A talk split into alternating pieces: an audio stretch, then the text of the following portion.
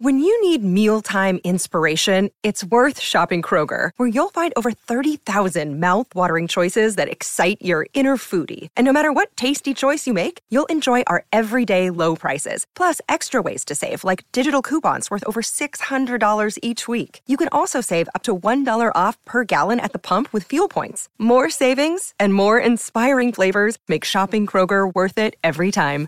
Kroger, fresh for everyone. Fuel restrictions apply.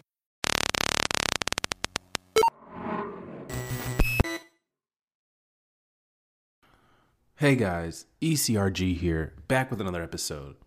As you can see by the title of today's episode, we've got breaking news. Breaking, breaking news. Thermo Fisher has plans to buy PPD. Now, you guys know I hate consolidation in this industry, but this isn't exactly consolidation. Now, we're going to go ahead and get into it. So, guys, Thermo Fisher is planning to buy PPD in a deal worth $17.4 billion. Thermo Fisher is buying the clinical testing company PPD for $17.4 billion, with the global pandemic creating a surge in demand. Now, I'm reading here an article just to give you guys an overall glimpse.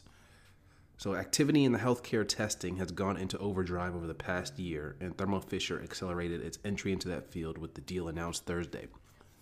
So, that, that was yesterday. So, Thermo Fisher is not currently a CRO. They are they currently do uh, testing, and they made a lot of money this year with the uh, COVID testing, processing those COVID tests and things of that nature. Now, as you guys know, PPD is a CRO, and I think they also they also have a, a labs based business too. I think they have they have some other ancillary businesses too, but they are mainly a CRO. And so Thermo Fisher is not a CRO. They have no uh, clinical research components. So that's what they're adding PPD for.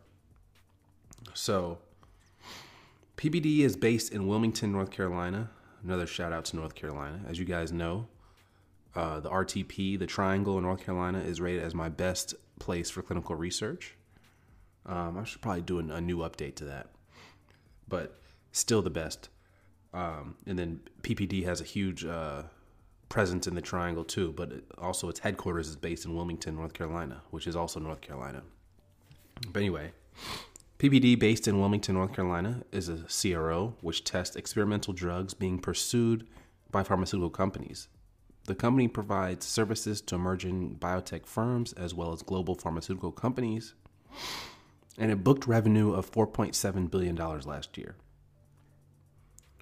Thermo Fisher makes scientific research and testing equipment and has been engaged in efforts to quell the pandemic. It has processed COVID 19 supplies and supplied the scientists developing treatments and vaccines. It also created a molecular diagnostic business to support COVID 19 testing. It says revenue climbed to $6.6 billion from company divisions last year that dealt in products tied to COVID 19 diagnosis and treatment. So basically says uh, booming sales. excuse me. Booming sales in goods and services related to the pandemic has provided Thermo Fisher with a buffer against other parts of its business. So basically saying they made a lot of money from COVID 19 stuff. And um, it says they will pay $47.50 per PPD share. And it also includes $3.5 billion in debt. And it says PPD will be folded into Thermo Fisher's lab products and services unit and the deal is expected to close by the end of the year. So, guys, what does this mean for you guys?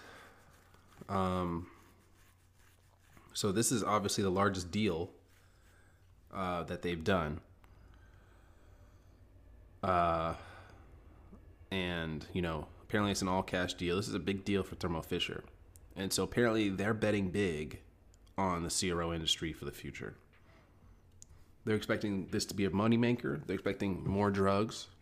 They're expecting more trials. And they're expecting more business for them. So I would say this is a good thing. This is not like the last one, um, which was a merger between two CROs, which I did. I don't like those mergers because it means less jobs for you guys. I, I like this where a company of a completely different ilk does a completely different business model, buys a CRO, or if they merge with a CRO, that's fine. That's not going to affect you guys as much. But when two companies merge together, it's going to affect you guys because A, they're going to want to, they're not going to be hiring as much because they want to figure out how they work together. B, they're going to know, know, notice that they have redundancies and, and lay people off because of that. Now, they may eventually come back and say, look, we need more headcount. But that's going to take a while. So in the short term, it's bad for you guys. And then in the, in the mid mid to long term, it is too because you used to have two companies you could apply for and negotiate against. Now you only have one. So I don't typically like that nor recommend it, but this is different. This reminds me a few years ago when LabCorp bought Covance. It's a very similar play. And I think one of the articles I read on this even mentioned that. This is a very similar play because LabCorp did a whole bunch of testing. I know they do urine samples and blood samples and they test those things and all that stuff. LabCorp is a huge company. So, like Thermo Fisher, they did not have any CRO aspects of their business. They did, they did not, they were not a CRO. And then when they bought Covance, they bought that side of the business. So now they are, they are technically the largest CRO because they have such a larger other side of their business. But this is the same thing for Thermo Fisher. They don't have much when it comes to uh, clinical research, but now they added PPD, or they're going to add PPD. So clearly, people are betting big on this healthcare industry. So you want to make sure that um, you guys stay aware of what's going on and that you are prepared to react to the new changes that come up. So I just want to get you guys uh, this information. As always, if you're interested in having your resume reviewed, email me, Elite Clinical Group. If you're interested in any career consultation or interview preparation, email me there as well. Take care, guys.